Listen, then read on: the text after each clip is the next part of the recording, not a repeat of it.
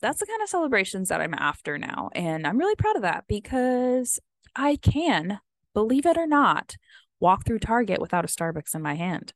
It's possible. It's possible. I'm just saying, just saying.